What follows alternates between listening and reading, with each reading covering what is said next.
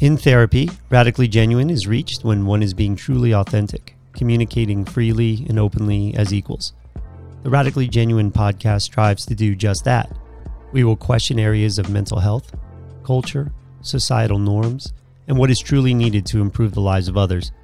Dr. Roger McFillin is a clinical psychologist and board certified in behavioral and cognitive psychology.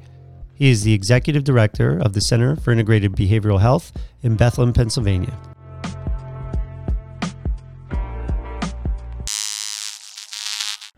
Welcome to the Radically Genuine podcast. I am Dr. Roger McFillin.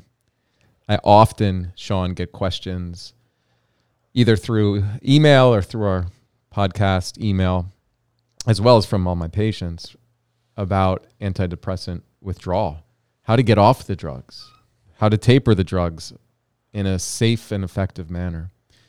And I'm very clear that I'm not an expert in that area. Just because I'm promoting what I what is sound science, clear that this is evolving. And in fact, we're learning from a lot of lay people and a global community of people who've been harmed by psychiatric drugs. That information is valuable.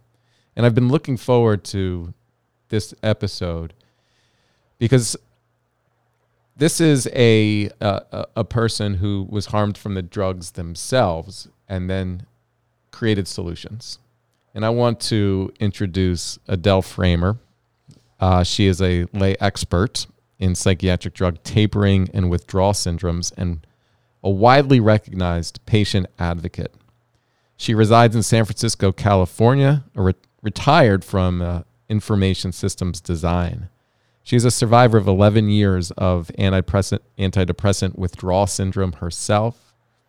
Many will know her as uh, Altostrata, the pseudonym in which she founded survivingantidepressants.org, a peer support site for tapering psychiatric drugs and withdrawal syndrome. The site holds more than 6,000 longitudinal case histories from its 19,000 members and receives more than 7 million page views a year. I have re- referred patients who've been trying to get off antidepressants to this support group. Uh, Adele author, authored a paper, What I Have Learned from Helping Thousands of People to Taper Off Antidepressants and Other Psychotropic Medications, a paper published in 2021 in Therapeutic Advances in Psychopharmacology. That's been viewed 108,000 times and cited by 27 papers. She also co authored the paper Protracted Withdrawal Syndrome After Stopping Antidepressants, a, district, a descriptive quantitative analysis of consumer narratives from a large internet forum. First author, Michael Hengartner, and that was published in 2020. That was viewed 36,500 times. It's cited more than 29 papers. I've read it myself. Adele, welcome to the Radically Genuine podcast. Thank you. Thank you, Roger, and thanks for that very gracious introduction. Well, I am really interested in the person behind Altostrata. I know that you are now um, putting yourself out there publicly and talking more about your background and what you've learned over the past 15 plus years. Can you tell our listening audience your background, your story, and how you got to the, the place of, of founding survivingantidepressants.org. Well, that's quite a long story, but I'll I'll uh, do do my best. Um, um, I was an ordinary person who wandered into my doctor's office. Um, I was um, I was working at the time in um, in the uh, the web industry, which was very new, and it was at the time of the dot com crash. So my there was a lot of work stress my company was going under, and um, and I had problems with that. And so I I talked to my doctor, and she said, "Well, you can have an antidepressant; they're all the same." And she tore off a prescription for paroxetine. Uh, so I took 10 milligrams of paroxetine for about uh, a couple of years. Um, and I started to feel some pretty uh, discouraging adverse effects. Of course, you know, the, the, sexual dysfunction, which is really common, and uh, and I started to really slow down. I got very sluggish and demotivated, and I just felt like a slug. And so I, you know, I I figured, well, this. At first, I thought, oh, you know, this must be aging. I was on brink of menopause, but then I realized that it, it was probably the paroxetine. Um, so I tried to go off, and it was disastrous um, because I, um, uh, I, I was following a psychiatrist's instructions. He said, "Well, I'll prescribe Lexapro to you, and uh, you know it, it, has fewer sexual side effects," which wasn't, which was absolutely not true. Uh, and he said, and I said, "How should I do this?" And he said, "Well, you just switch from paroxetine to Lexapro. You know, just you know, take stop, you know, take take Paxil one day to take Lexapro the next day, and I had terrible, terrible, terrible withdrawal from that. Um, so I went back on uh, Paxil, and I uh, well, when I when I told him that I had a terrible problem with going off, um, he immediately said, uh, you know, you're not my patient anymore, and he was pushed me out the door, and I had to beg for another prescription for Paxil from him, which he threw at me as I was going out the door. Uh, so I went back on, and I was you continued to be miserable on it. Um, and then I decided that uh, I go to an, an, elite medical center up here in San Francisco uh, to the psychiatry department because I thought they might be the experts to help me go off.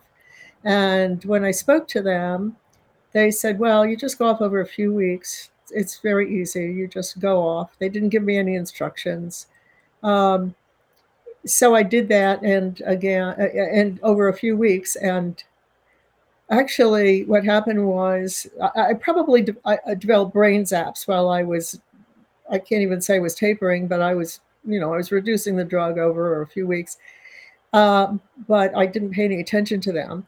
I thought, well, that's peculiar, but you know, I continued to go off. And then when after I quit, I developed hypomania, which um, actually was a very delightful, exciting period uh, where I was very uncharacteristically busy and optimistic and friendly and outgoing and chatty. And that lasted for perhaps a month or so, a month and a half.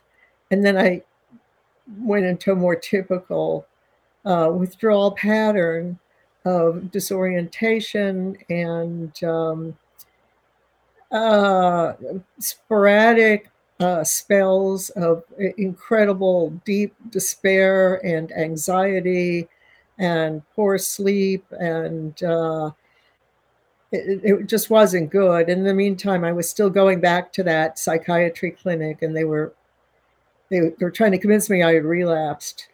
Um, so, so they you know gave me several prescriptions.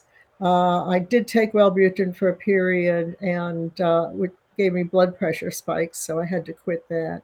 Um, in the meantime, I was still having the brain zaps for. I had brain zaps for seven months, but uh, all through uh, in in this particular period, I was having a more typical withdrawal pattern um, that clearly wasn't right. Uh, and uh, it took me, uh, I, I, was a believer that they knew what they were doing. So when they were giving me prescriptions, I thought that they were had some kind of you know, a way of uh, repairing this. But but uh, after a while, I realized that they didn't they didn't really know, and they were just experimenting. Then I went to a private psychiatrist, and it was sort of the same thing, except that um, I he, was, he was so expensive, and I and I um, would see him, and uh, when in our appointments, he I would tell him I really needed help with withdrawal syndrome, and and I had by that time gone to the medical library and uh, I had, I had printouts of all these papers about withdrawal syndrome, and he he didn't pay any attention. None of them paid any attention to to the literature that I brought to them, and I was and I thought, you know, surely they're scientists and they'll want to know about this, and I'm an example of it, and they'll they'll want to know so that they can um, prevent other patients from having the same problems that they you know they would they would want to to learn, but they would ignore ignored all of it.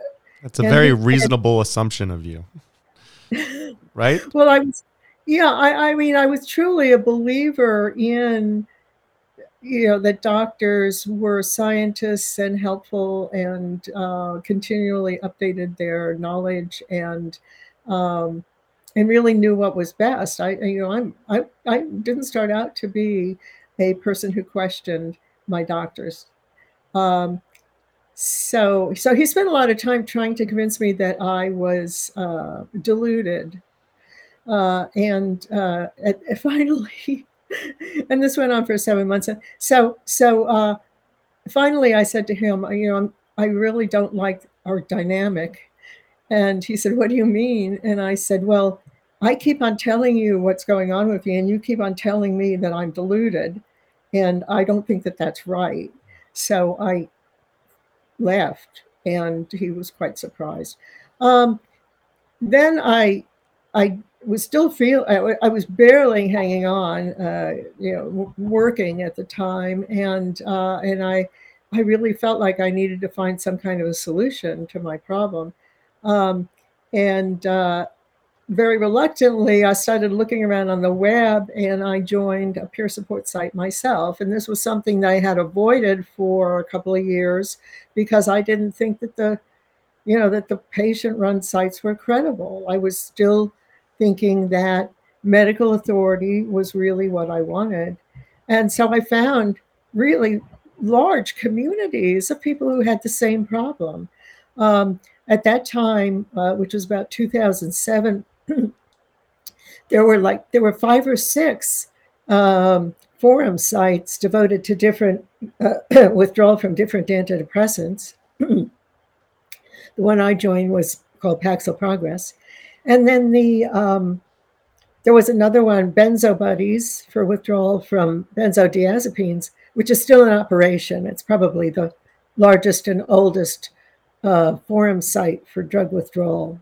Um, so, so I, um, you know, very reluctantly went to patients, went to went to people like myself to ask what is going on here, uh, and um, there was uh, even then quite a very large subculture of patients. Um, so uh, I was a member of that site for uh, six or seven years. Um, I was still hanging on to working, although my uh, uh my concentration and my, uh, my, I wasn't sleeping well, and I, I was very disoriented, but I would, you know, do my best at work, and I managed to get by. Um, and then I changed jobs, and I got into a more stressful job, and I became much worse. Uh, and I stopped sleeping altogether. Uh, and that was a t- very terrible time. I just, I just got much, much worse, and uh, and I had to stop working. I went on disability um, yeah, it, it just there, I just didn't see any end to it. I couldn't find any medical help, um, and uh, and I was seriously thinking of uh, driving up to Santa Rosa and buying a gun, uh, but I didn't know if I had enough ability to concentrate to go through the required um, course of instruction, you had to do a couple hours of instruction before they let you have a gun in California. So I didn't know if I could handle that, much less the drive. So, so just in the nick of time, oh, I had been working and working, and I, I had been, I had been contacting every possible person who might know anything about someone, a doctor who could help me with withdrawal. And finally, in the very nick of time, somebody suggested a psychiatrist who was actually right here in San Francisco, within walking distance of my apartment, who had um, sort of a subspecialty in um, adverse effects of, of antidepressants.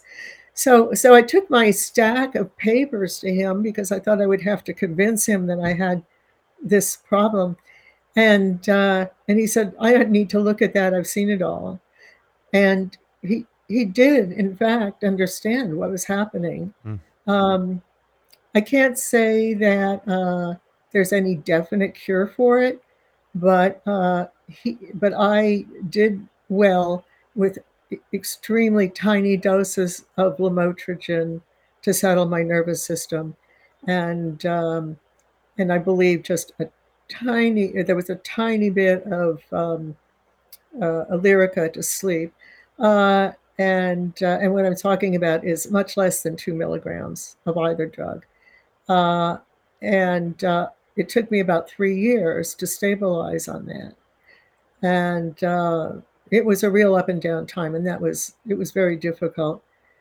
So and then uh, after that, it took me another few years to go off of those two drugs. Unfortunately, your story is quite familiar.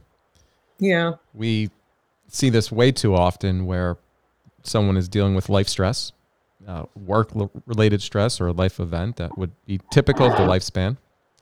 And you turn to your doctor and they, they provide a, a prescription. And that prescription provides some adverse re- reactions or responses, or the attempt of trying to get off the drug creates that.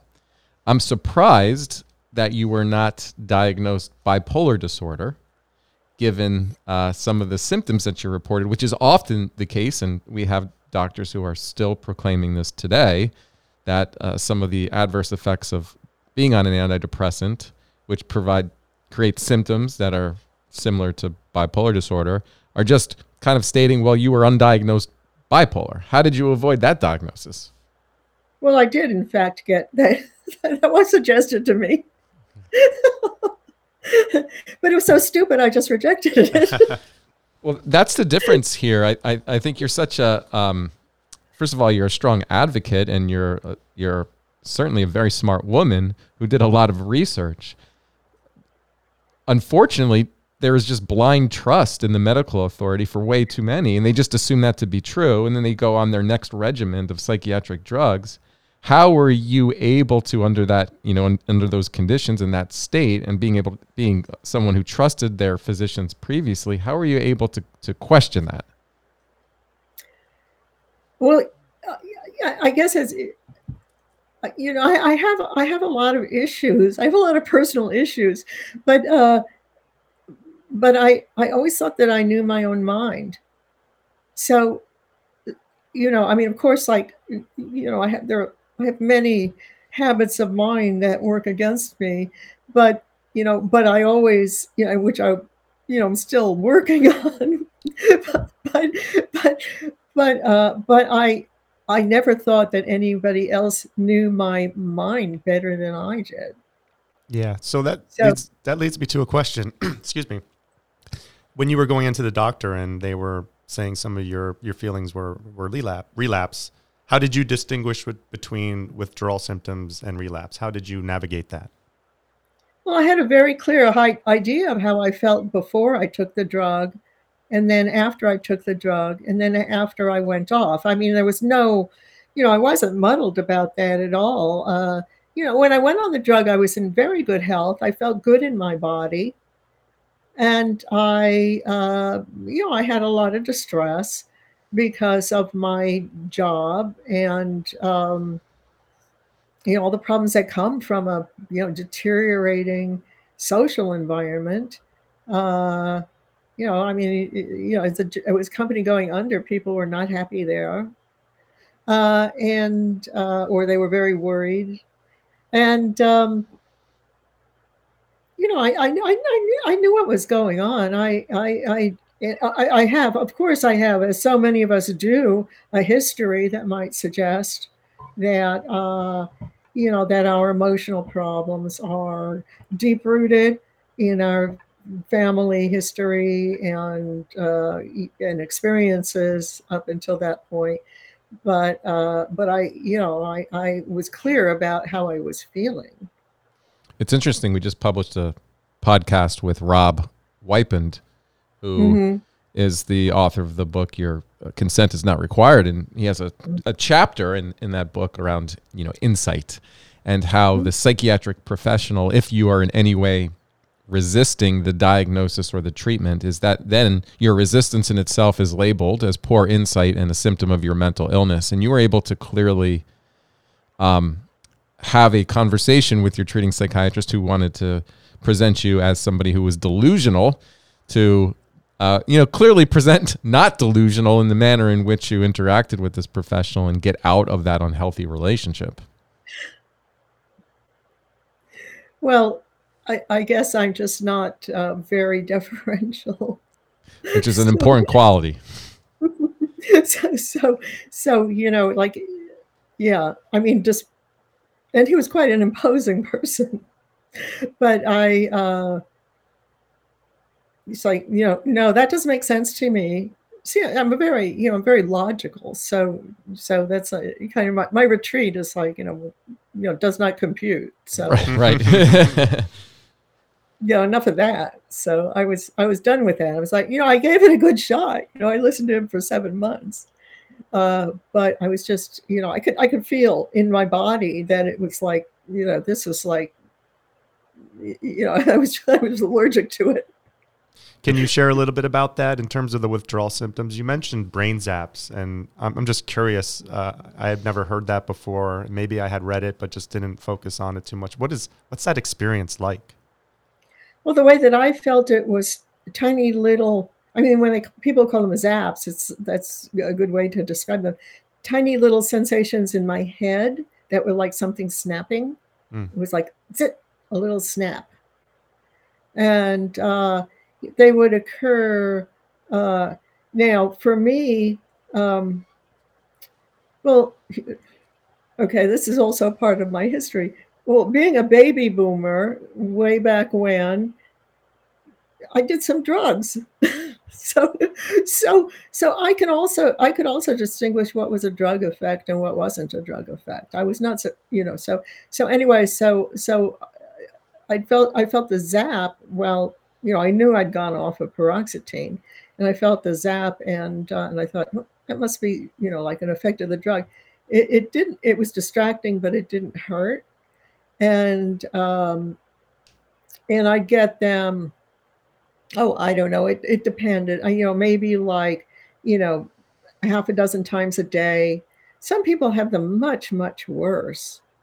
Uh, mine persisted for seven months, but uh, um, uh, from my website, I know that people experience them in different ways. But I personally felt it as a little a little snap in my inside and it definitely felt like it was inside my head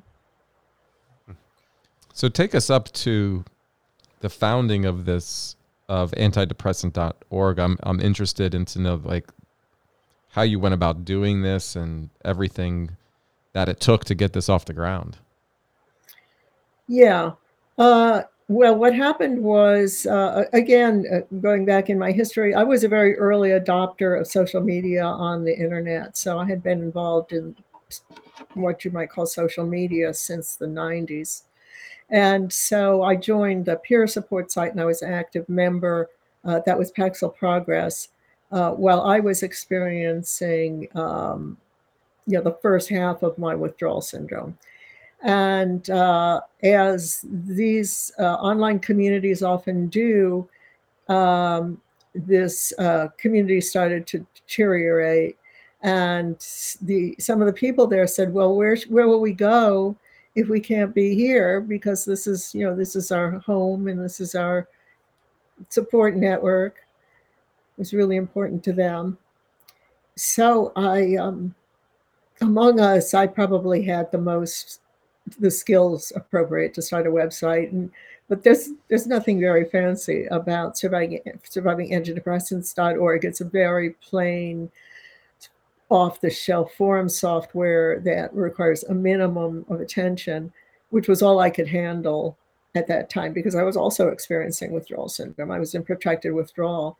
Um, so I started this site and um, it's it, it's I pay the bills from donations, and the members have been very kind in um, in in supporting with donations, uh, and um, so that's how I opened it. Uh, we had a core people, a core of people who uh, came from Paxil Progress, and then uh, as as these things do over the years, uh, it attracted more and more people in a very typical kind snowball kind of fashion because the um, the search search results uh, would bring in people. So so more and more people came in.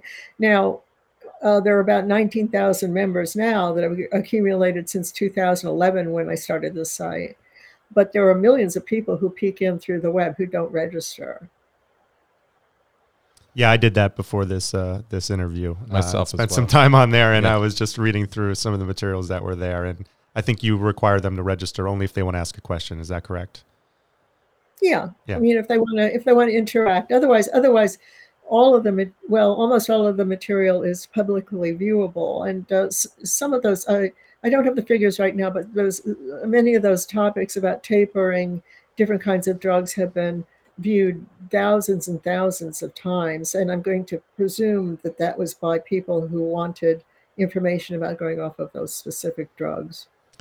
Adele, before I tap into your vast experience in this area with some specific questions that I know a lot of patients have, I am curious to know your thoughts on the general mental health field and psychiatric community.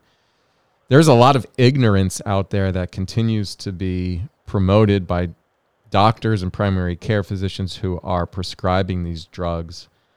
How have they fallen so far behind the science on this issue and failed to inform their patients? you know, one of the very, I guess you'd say, the uh, consistent questions that people have about this situation is why don't doctors understand what's going on? I don't know if I've ever found a, an answer to that. They don't get any, they get very, very, very little information about drug withdrawal issues in their medical training. This is this is true to this very day that uh, w- whatever is uh, whatever they get before an MD degree, very little about drug withdrawal, and it's usually in the context of addictive drugs. So they believe uh, that uh, the, psychiatric drugs mostly are not addictive, although benzodiazepines are. So, so they think that not not addictive means that the withdrawal problems are virtually non-existent. Um, now, why don't they hear what their patients are telling them, or you know, the information that's been coming out over the last probably five years? Uh, there's probably an element of cognitive dissonance involved Mhm. that they don't want really want to believe that that's true. They haven't heard it from official sources that they recognize as official, meaning in their medical training and by and at their conferences. So so they don't want to believe it. I mean, it's been called misinformation. Um, I think that you know we're, we're I think we're making a dent, but the it's I, it just takes a long time for a very uh, conservative um, specialty such as psychiatry to make changes. So you had shared your story about when you wanted to start getting off the drug you were on. Um, there was no specific information that was provided. And you've also published that paper that pulled from all the resources that are on survivingantidepressant.org in terms of um, the one thing that kind of stood out to me is when it comes to withdrawal symptoms, there's two specific times there's the acute and then there's the protracted. For our listeners and even for the doctors that may be listening, can you, at what point does it go from acute into protracted? Well, this is uh, a distinction that's been made by addiction medicine. And, and from what I've seen in uh, having to do with psychiatric drug withdrawal syndromes, it's also true of them. Um, that initially, when people go off of the drugs, they'll have some very uh, dramatic symptoms. For instance, you know, heroin addicts might be vomiting. Um, or, and that's also true of people who might go off of uh, antidepressants and other drugs. They, initially, when they go off, they, they might be uh, nauseous, um, they might uh, be sweating, they might be trembling, and these are recognizable physical withdrawal symptoms. Um, this period, uh, according to Lerner and Klein from 2019, who uh, written by two people who are associated with the FDA, uh, across uh, all uh, psychotropic drugs, lasts for maybe like four to six weeks. And uh, then this and and it, it, there seem to be you know some, some types of these these acute symptoms are particular to the drug you know like it's more likely you're going to be vomiting coming off of heroin than off of let's say sertraline. But the um so so the, the the acute symptoms last for you know maybe a month month and a half and then it seems as though all the withdrawal syndrome settled down into a protracted withdrawal that typically involves disorientation, insomnia, um, spells of um, despair, uh, and uh, uh, anxiety, or what's called anxiety. These these surges that are kind of uh, they're they're physical in nature, but the best, you know, the only term that we can come to them, we can call them is anxiety. We, we don't have enough, we don't have the vocabulary to really describe these things. So these, uh, so so these are typical across uh, protect. Oh, excuse me, these are typical, yeah, um, uh, post-acute with symptoms across uh, all all drugs. Uh, there may be emotional symptoms as well uh, very, from my observation, very common is an emotional anesthesia. I'm going to call it emotional anesthesia because uh, it is distinguished from the so-called emotional blunting that is supposed to be associated with depression in that the uh, person gets no sense of reward from anything and this was something that i experienced for many years it's only I guess probably in the last six or seven years that I have come out of this. So, so the um, uh, the emotional the emotional anesthesia as opposed to acute withdrawal syndrome, in from what I've seen, is extremely common across psychiatric drugs and lasts a long time, and that's the symptom that people most often describe as depression, which may be interpreted as relapse. Mm. So, so again, we have a lack of terminology to describe this stuff. And so when people, and this is an extremely alien feeling because even when you're depressed, and in my lifetime, I have experienced real depression, you get pleasure from something. So, uh, you know, even, you know, anhedonia is not absolute either. So the the so this is an absolute. It's like it's like being you know completely numb and then it um, it's often accom- accompanied by depersonalization uh, derealization uh, lack of motivation. And all of these are, are can be interpreted again as um, psychiatric symptoms or relapse but they're typically more complete and more intense in the protracted withdrawal stage.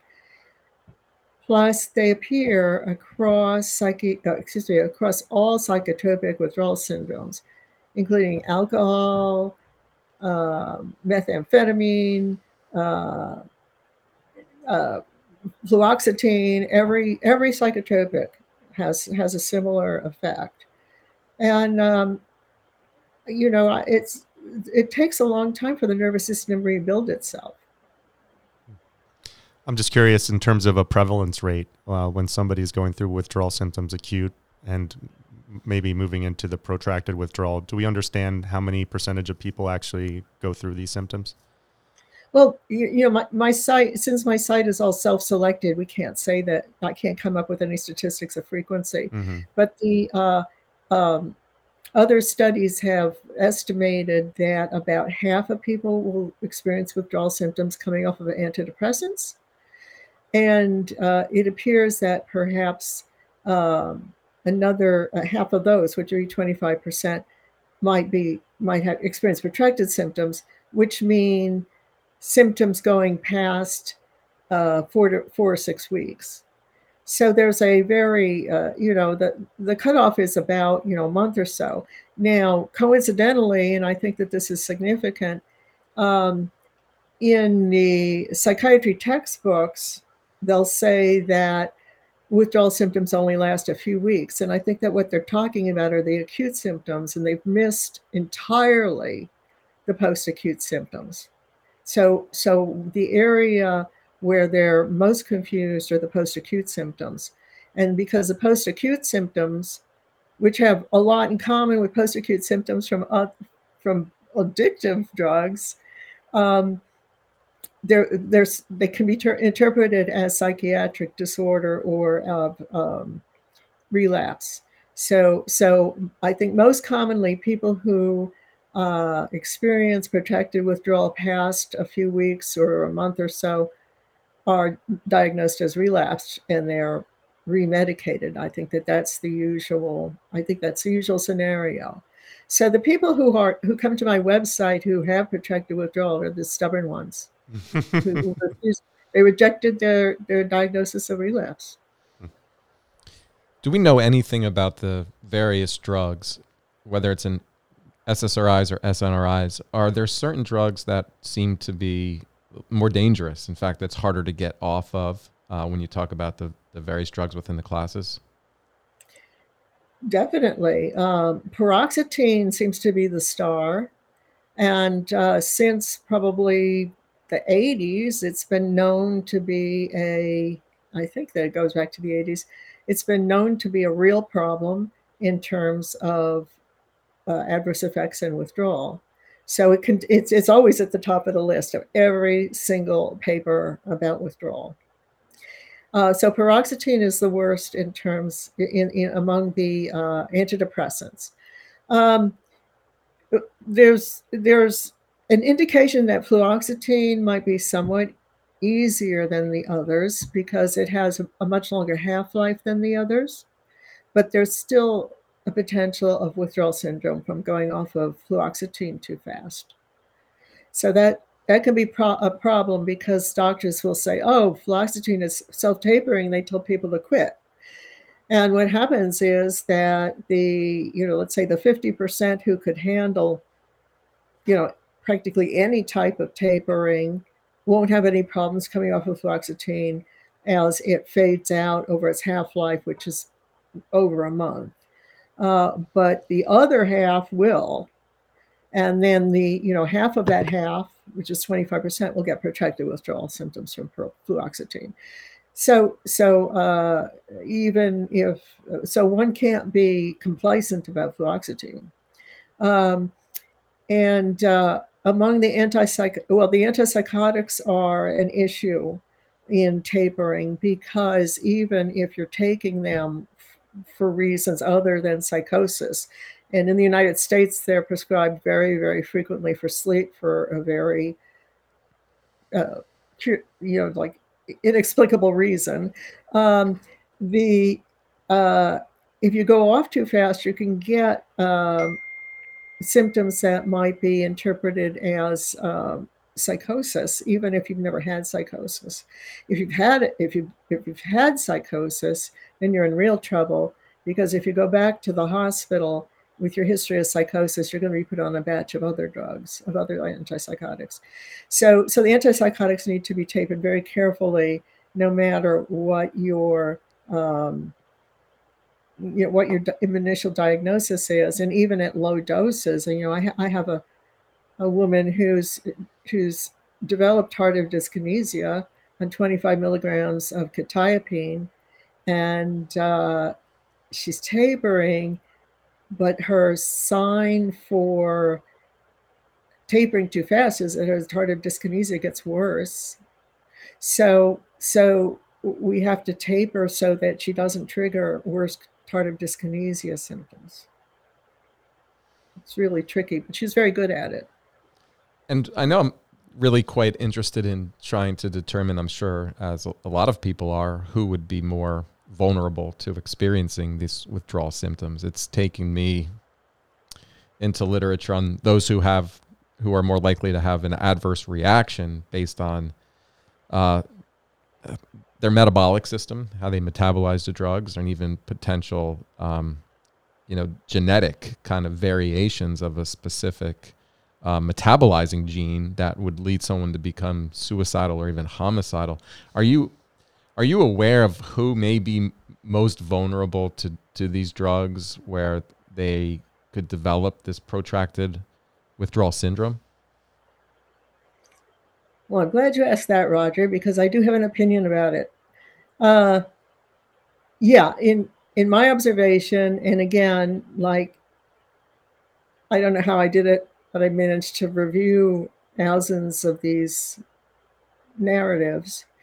Um, the people who are most prone to the worst difficulties are people who have a history of going on and off drugs, drug switches, adverse reactions to psychiatric drugs, uh, previous failed tapers. I guess that probably covers it. Now, the thing is, is that switching people from drug to drug, as a, especially among antidepressants, is extremely common. So I would say that you know if, if you've uh, been on uh, your antidepressant for several years and you've had a bunch of drug switches, you're probably you know it's it's it's you're you're in a zone that might be more prone to withdrawal. Um, but uh, I don't think that there really are any um, metabol- metabolic or genetic predictors of who's going to have withdrawal symptoms. I think it has to do with your drug history.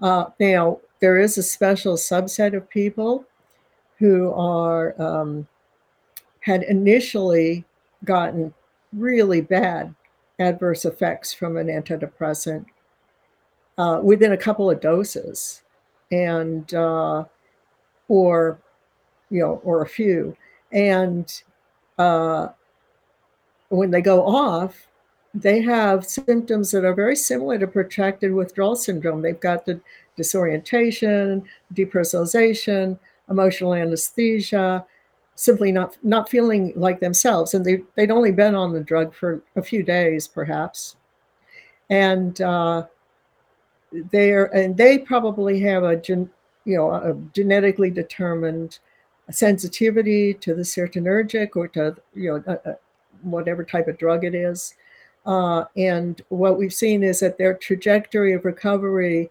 is identical to that of protracted withdrawal, but fortunately on the short, shorter side because they hadn't had that much drug exposure. So, so there was something that happened that destabilize their nervous system, and it takes them, you know, some months, many months to recover, but probably not as long as people who have protracted withdrawal from, let's say, cold turkeying, uh, Zoloft after being on it for 15 years and having a million drug switches.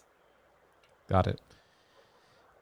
I asked this question to a, a psychiatrist that was on our podcast, Dr. Greenberg, who's nutritional psychiatrist, and he's trying to do some work in this area as well.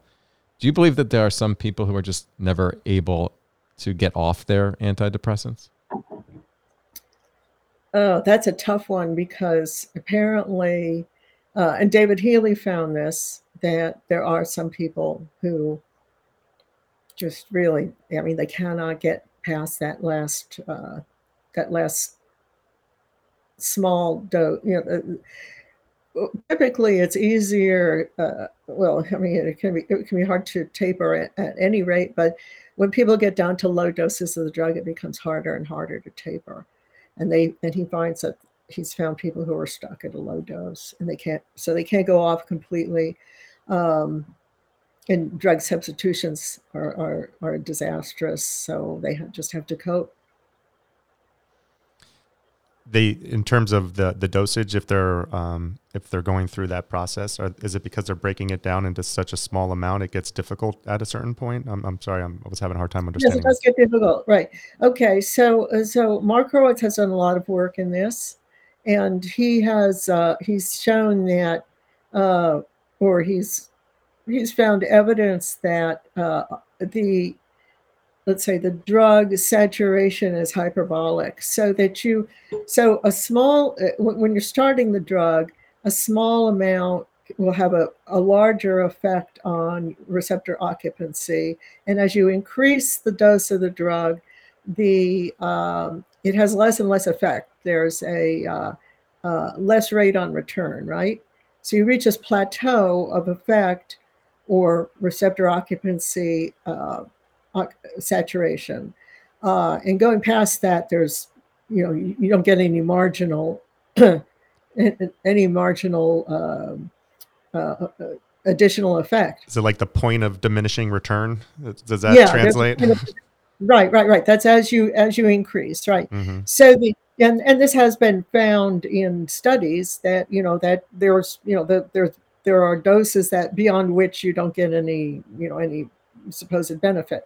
So the um, so going off, you go in the reverse direction. So you're you're you're you know you're at a pla- you're you're at the plateau, and so you can cut make larger cuts. But then then once you get over to the shoulder of the curve, your your cuts need to be proportionately smaller so you can follow the shoulder of the curve and not fall off the curve. Hmm. So when you get down to the lowest lower doses, a little tiny cut proportionally has more effect on the receptor occupancy than um, than than you had when you were up at the plateau. Mm. I hope that that makes sense. No, it it does, and then that visualization kind of you know if you have your x y axis, you can kind of see when that that shoulder happens how complicated it can be.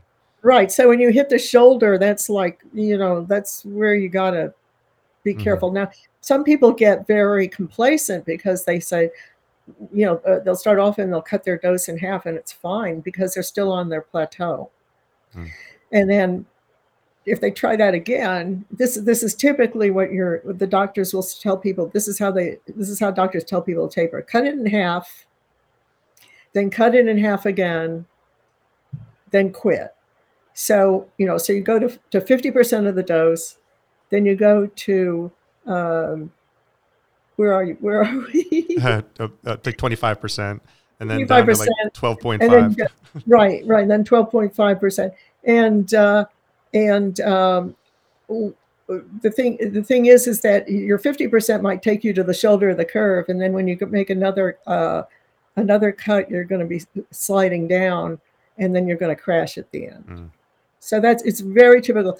I would say it's extremely common for people to come to my website at, after a, a taper has failed using this particular method. Yeah, it's really challenging for myself as a as a practitioner in my practice in my setting, in, in, especially in communicating to my staff here, is that it's very difficult for our clients who are on these drugs to be able to get accurate information, safe information from their from their physicians. It seems like they're following some protocol that is developed. Um, are you aware of the protocol that these doctors are following in order to taper? Do you mean half and half and, and then go off? yeah, I mean, I, I I hear them say that there there's a protocol for each drug on how to safely taper. Oh well, they're just making that. Uh, okay, I know they make up a lot of things, so you know. No, I, they're just saying that. Okay. No, they don't know how to taper. Yeah, I, I don't think so. The half and half and half and then go off is just pure folk wisdom among doctors. It's there's no documentation of that at all. The documentation is that patients have tried it, are stocking all of these peer support groups.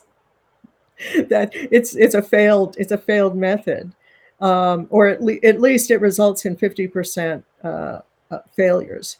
So um, yeah, that, that's where that's where our customers come from. That very method. So then, with and listen, I'm I'm very clear that this is not medical advice. Yeah. And uh, we're not asking you to provide medical advice. What I am asking for is your experience over 15 years. What have you found to be the safest way to go off antidepressants when you've been on them for an extended period of time? And I don't even know how to define extended period of time. Maybe you can maybe you can define that for me.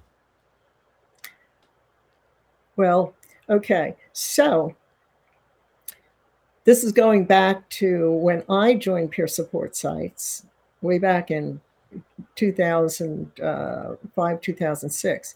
Um, the so the patients themselves recognized that this 25% taper rate was not working. So they figured, well, if that's not working, let's try 10%. So they started trying 10%. And this seemed to work better. So, you know, fast forward to 2011 when I started my website, I, I compiled that information and I made it into what looks like a protocol, but I have to say it's not medical advice. Mm. And uh, but it, it involves a 10% exponential taper, which results in a it's a decaying curve that has you know takes you off the plateau, gradually takes you off the plateau, past the shoulder, and then down a gentle slope. Uh, it's 10% of the last dose you took. So if you start at 100 milligrams, 10% of that is 90 milligrams. So that's your dose for the first reduction. For how and long? Then, well, we advise a month interval between reductions. And this is so that uh, the half life of the drug can wash out and the half lives of the of most antidepressants are about 24 hours uh, give or take a few and the so the washout period is five times uh, half life so that would be about five days. I allow six days for complete washout. So that'd be six days. So so then at the people generally develop withdrawal symptoms in this period while the drug is washing out. In other words, the amount in your in your um, the the amount in your in your bloodstream is de- decreasing. The amount in your brain is decreasing. The amount of the drug is is decreasing, and that's when you withdraw you develop withdrawal symptoms. But some people don't don't develop withdrawal symptoms during that period, during that washout period, because there's a because a tiny bit of, a, of the drug is still in their in their system, right? Because it's washing out on a curve, and another exponential curve, and the um, so so that tiny amount is supporting supporting their um, I guess you'd say receptor sensitivity enough so that they could so that it doesn't cause withdrawal symptoms right then. So we let the washout occur over let's say a week and then we observe for withdrawal symptoms after that because it can take some time for them to escalate. You know, they'll start out with, you know, like I feel like I have a cold or a mild headache, and then they can get worse. So we want to allow time for observation to see if that particular reduction was successful. So that's why we're saying a month. I mean, it seems like a seems like a long time, and it does mean that the tapers take a long time. But if you do another reduction prematurely, you're going to compound the withdrawal symptoms. They're going to get progressively worse. So you have to pay attention to mild withdrawal symptoms and take that as a sign that uh, you possibly might need to either extend the amount of the, uh, the, the length of the observation period or uh, make a smaller reduction. Um, are there risks during this period that are observed from your community? The risk? Yeah, the risks as they go off um, in terms of anything that they need to be more mindful of uh, or aware of. Well, what we find is that uh, drinking alcohol probably causes it, it, will make it all worse. Mm, mm-hmm. Uh, if by any chance they get COVID or they take an antibiotic, they should not be tapering. Uh, antibiotics can can cause symptoms that seem to be very much like withdrawal symptoms. If you're if you're uh, sensitive to that. There's there's there's some kind of a, a, susceptibility when people are in that, you know, when their nervous systems are in a vulnerable state from tapering. It seems as though bad stuff happens with antibiotics, and really bad stuff happens with uh, alcohol. COVID is a wild card. Hmm. What about supplements or you know a specific diet or nutrition? Have you found at all anecdotally that this could somehow ease the symptoms? Well, I don't think there's any real remedy for withdrawal symptoms, um, but I think that you know you have to picture it as your nervous system rebuilding itself, and your nervous system is part of your body. So if you do stuff that's healthy for your body, your nervous system is going to assist your nervous system to recover. So if you have a diet of like beer and junk food, it's not going to be as helpful to you in rebuilding your general health as, you know, like perhaps not having any alcohol and eating like uh, you know, fresh fresh food and fresh veggies. I'm a, I'm a big proponent of fresh veggies, by the way, because of the folate and uh, you, you, which is good for your nervous system and general uh, circulation and digestion and so forth. So I think that if you're a person who doesn't eat fresh veggies, then maybe you should, you know, add some. Uh, but but yeah, I mean, in general, our diets are terrible, and you know, and if you want to heal from any type of injury, it's better for you to, to eat well. Asparagus is a great source for folate. I'm eating it tonight. uh, uh, also, oh yeah, you said about supplements. Okay, so over the years, uh, and I think that the um, the withdrawal communities borrowed this from the CFS communities.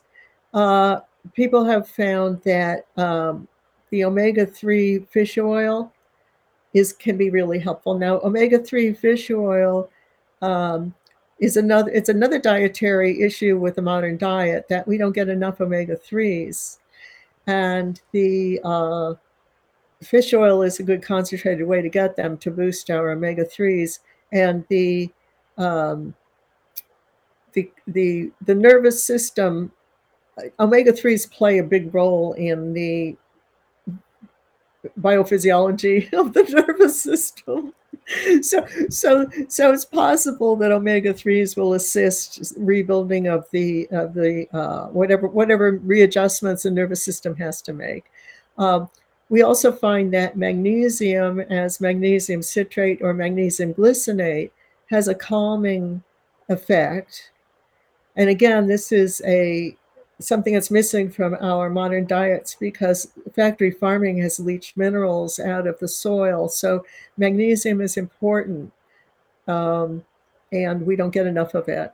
So, so supplementing with magnesium at uh, small doses periodically throughout the day can cause, you know, can assist in calming, and it also has a good effect on restless legs, so which is caused from it, it, uh, magnesium is a muscle relaxant. So, so, so we suggest omega threes and a magnesium, but we're very um, kind of like non-enthusiastic about supplement packages for withdrawal. Thank you. This is all great information. I have to ask you a question. I've thrown myself into the literature on antidepressants, and I use that term quite loosely um, whether or not they should even be part of the mental health care uh, system and approach. And I can't help but come to the conclusion that they were fraudulently brought to market, that any uh, uh, positive effects that are attributed to the drugs may be nothing more than an amplified placebo response or you know part of the natural recovery or doctor patient interaction um, and when it comes to weighing benefits versus costs, given all the safer and more effective alternatives when somebody is struggling, it's very hard for me to ever make a recommendation that an antidepressant should be part of the uh, entire treatment plan. But I seem to uh, stand out on that. I, I, I, I, there's not many people like me who are out there making these type of claims, but I call it like I see it. I've been doing this work for quite some time. I don't really come across people who say, "Hey, my life is significantly improved because I found this antidepressant." I do see a lot of neutral responses.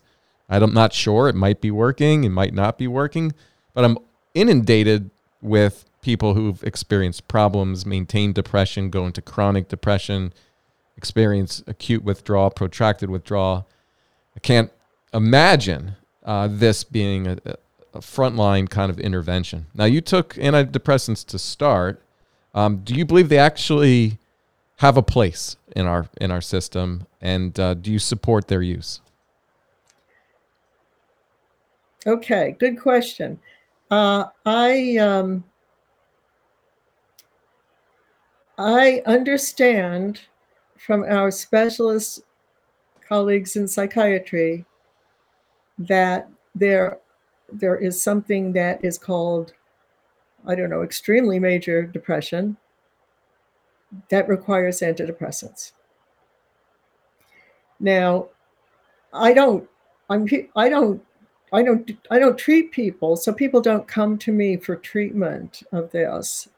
So I can't say anything about it. I'm going to say I'm going to grant maybe it exists.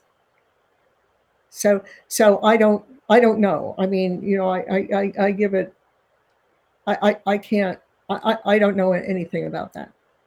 Um, so but aside from that, it seems as though antidepressants are vastly, vastly oversold. The major, the huge minor, majority, the majority of people who are taking antidepressants do not have this extreme condition of depression. And uh, it's it seems as though that most of the their problems are probably uh, the usual family, his you know their history, their you know lack of lack of emotional uh, support, poverty, you know thing, things that, that are not uh, you know that are, that are not this unrelenting extreme depression that might be resolved by other means. Um, so in my understanding is that a general rule in medicine is to use the least invasive method first. Not anymore. And yeah, well, and drugs are considered to be an invasive method. So, uh, so I think that you know that in a perfect world, it would be least inv- invasive methods that would be the first resort rather than drugs. But but we get the drugs because they're cheap and fast. Um, that said, if my position is that if somebody likes their drug, I'm not going to tell them that they shouldn't be taking their drug. And uh, for all I know, the drug is causing them to keeping their whatever their problem is at bay. So, so I the people who come to my website are voluntarily have voluntarily on their own decided that they want to come off their drugs. I don't I don't try and persuade anyone to go off their drugs. Further, and I this is only my personal opinion, I think that we're in the last phase of the antidepressant era and that prescribed amphetamines are going to be taking over. Now, prescribed amphetamines are actually much better antidepressants than antidepressants are. And I'm not selling them because they're terrible drugs and they're they're going to bring about dependency and I'm not going to be I will not be counseling people about tapering amphetamines. I'm going to leave that to the doctors. It's their problem. So, so uh, yeah, so I think that we're seeing a real, real serious upswing in the prescription of amphetamines. And in fact, amphetamines make everybody feel more competent, more active, more you know, more self-confident, more imaginative, more everything, and that's why they've been so popular as sleep as street drugs. So, um, so, uh, but again, you know, they have their downside, which is very, very richly profiled in the addiction medicine literature, and it, you don't have to be overdoing antidepressants and lying in the gutter as a tweaker in order to become dependent on them and having those medical uh, problems that arise from taking anti, uh, taking uh, amphetamines long term. Anyway, so and we're seeing here in California just an absolute rash of ADHD uh, diagnoses, which in which in some cases are really absurd, especially down in Silicon Valley. So so uh, you know, so that's where I am with, anti- with antidepressant prescription. It, it's a reason. Did, did I cover your question? Yes, it, it's a very reasonable response, and it, mm. it doesn't differ much from you know my viewpoint on it. I'm not. I think people, most people who are who are coming for help when they're struggling, want to feel better. And so that's our point right right there is we give them accurate information in order for them to take the steps to improve their life. And that in my opinion is not drugs. And I, I hope you're wrong that we're moving into amphetamines to be viewed as antidepressants because I mean it, it, it's the same idea of saying alcohol is our social anxiety drug. Right. So yeah. like, to, to think about our our, the quality of our lives and our mental health in terms of uh, decreasing any you know emotion that is viewed as uncomfortable or difficult um, through through drugs i think it's a dangerous ideology to be to be honest with you because it always leads to the same road i mean that the, the path that one takes is now you have a drug abuse problem and you, rather than a what we would you know call as a mental health problem. Mental health problems are something that can be uh, you can evolve through uh, well, with so many different ways. Go ahead. Yeah, I would say it wouldn't be a drug abuse problem; it would be a drug dependency problem because that's not they they could be taking the drug as prescribed, but they're exactly. dependent. Yeah. So so so you know so we're not saying that people are going to be you know like uh, end up as uh, you know like the type of addicts that they see in movies, but they're going to become dependent on the drug so that they won't be able to function without it. I make that mistake all the time. I use that yeah. word abuse instead of dependence, and I, I apologize. Uh, I, I, get that sometimes in uh, back on social media, and I have to apologize again. Yeah, it's a slip. big trouble for that. Yeah, it, it, it is dependence, right? Your body is now dependent upon it. Yeah, it's dependence. Um, yeah, well, it could be that amphetamines won't be, you know, won't be the drug of choice, but it seems like, boy, it seems like there's a real, it seems like they're going up, up on the charts right now. But uh, I think that also that psychiatric pres- psychiatric prescribing, whether it's done by GPs or done by psychiatrists, is truly moving into the area of lifestyle medicine. They're what they're doing is is they're helping people, they're enabling people to uh, continue certain lifestyles with uh, with with the drugs.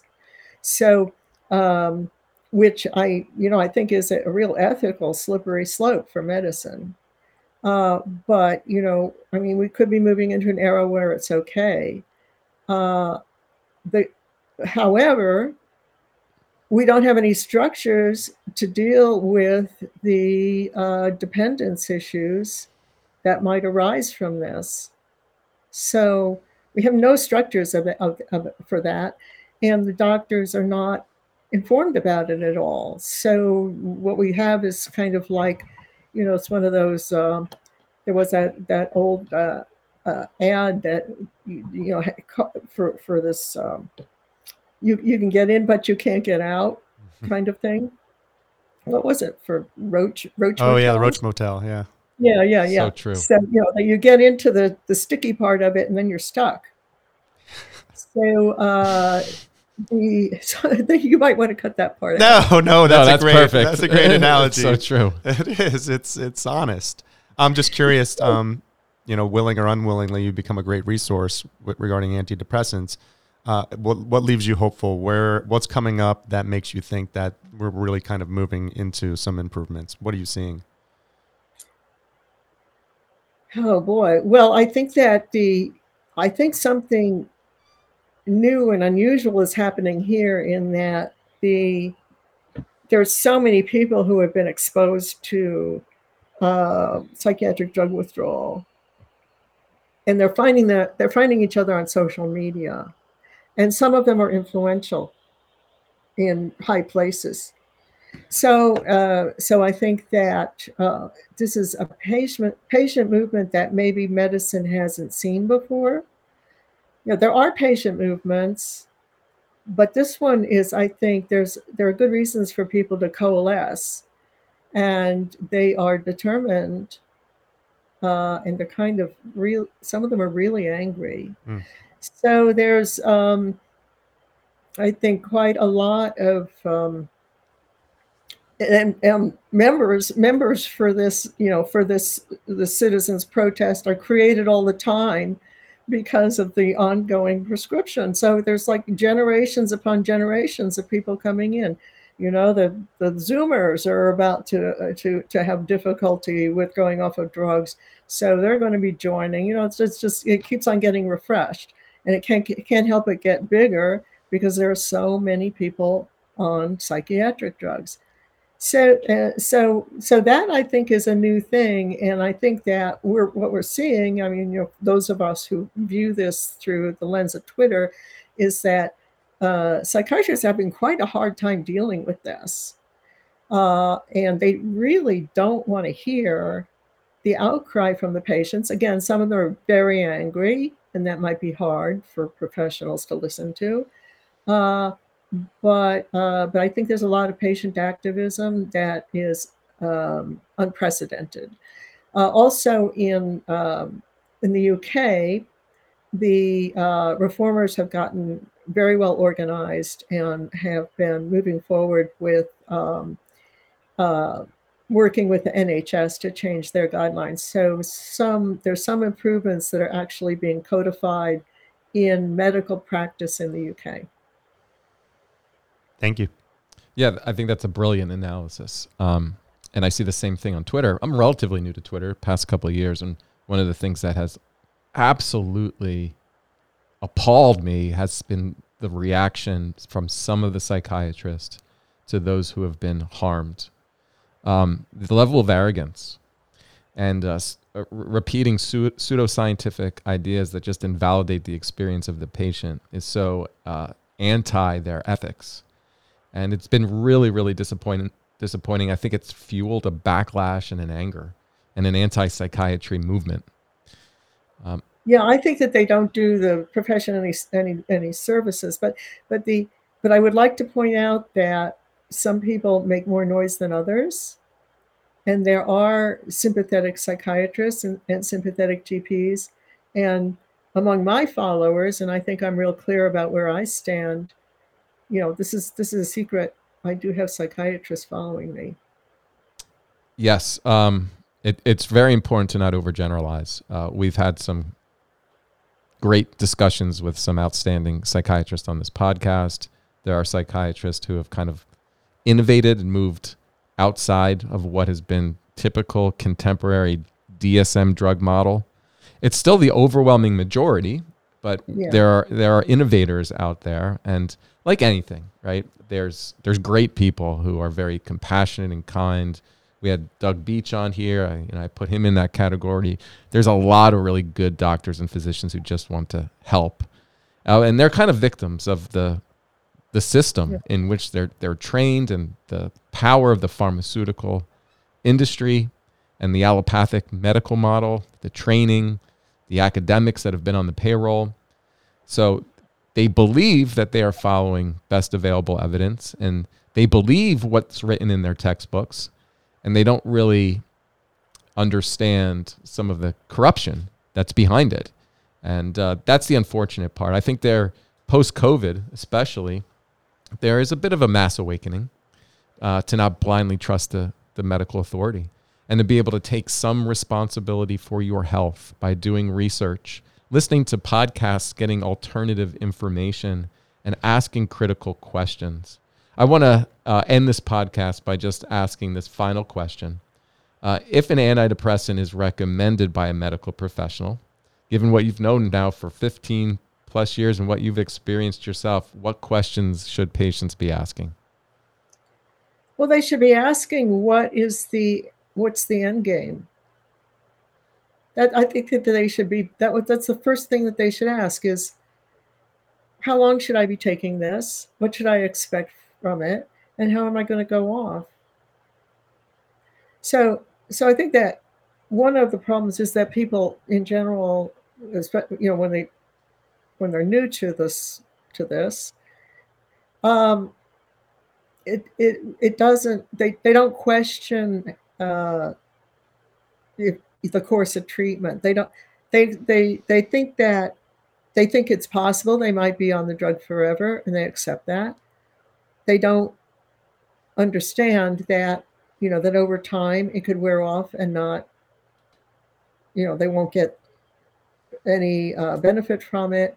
Um, so they don't ask those questions. They're just going to rely on the doctor to make the decision for them. So they need to ask that if they don't if it's not real if they don't really intend to stay on the drug forever they need to ask about the the end game. So they just can't assume that you know the plan is set up. Excellent. This has been a conversation that exceeded my expectations. I, I i am really glad that you are uh, more public now because um, you're really really smart. And I got better analysis today on antidepressants and antidepressant withdrawal than any physician that I've tried to consult with. And I know that you're hesitant to put yourself out there as an expert because you don't have that medical degree. But I think all our listeners would probably agree that you have a vast amount of knowledge. You follow the scientific literature, you have experience, you have lived experience, and you have hands on work with thousands of members to try to develop some headway here in science and safety. So, um, Adele, I really want to thank you for your contribution, everything that you're doing for for those who have been experiencing what is amounts to hell for for too many people, and then just your work as an advocate because you're you're bringing attention to a really important issue that's I think saving lives and helping people. So just from the bottom of my heart, I want to I want to thank you. I want to thank you for this excellent conversation.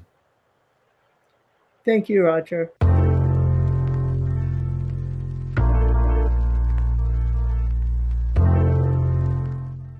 Listening to a podcast may be therapeutic, but it is not therapy. Always seek the advice of your mental health professional.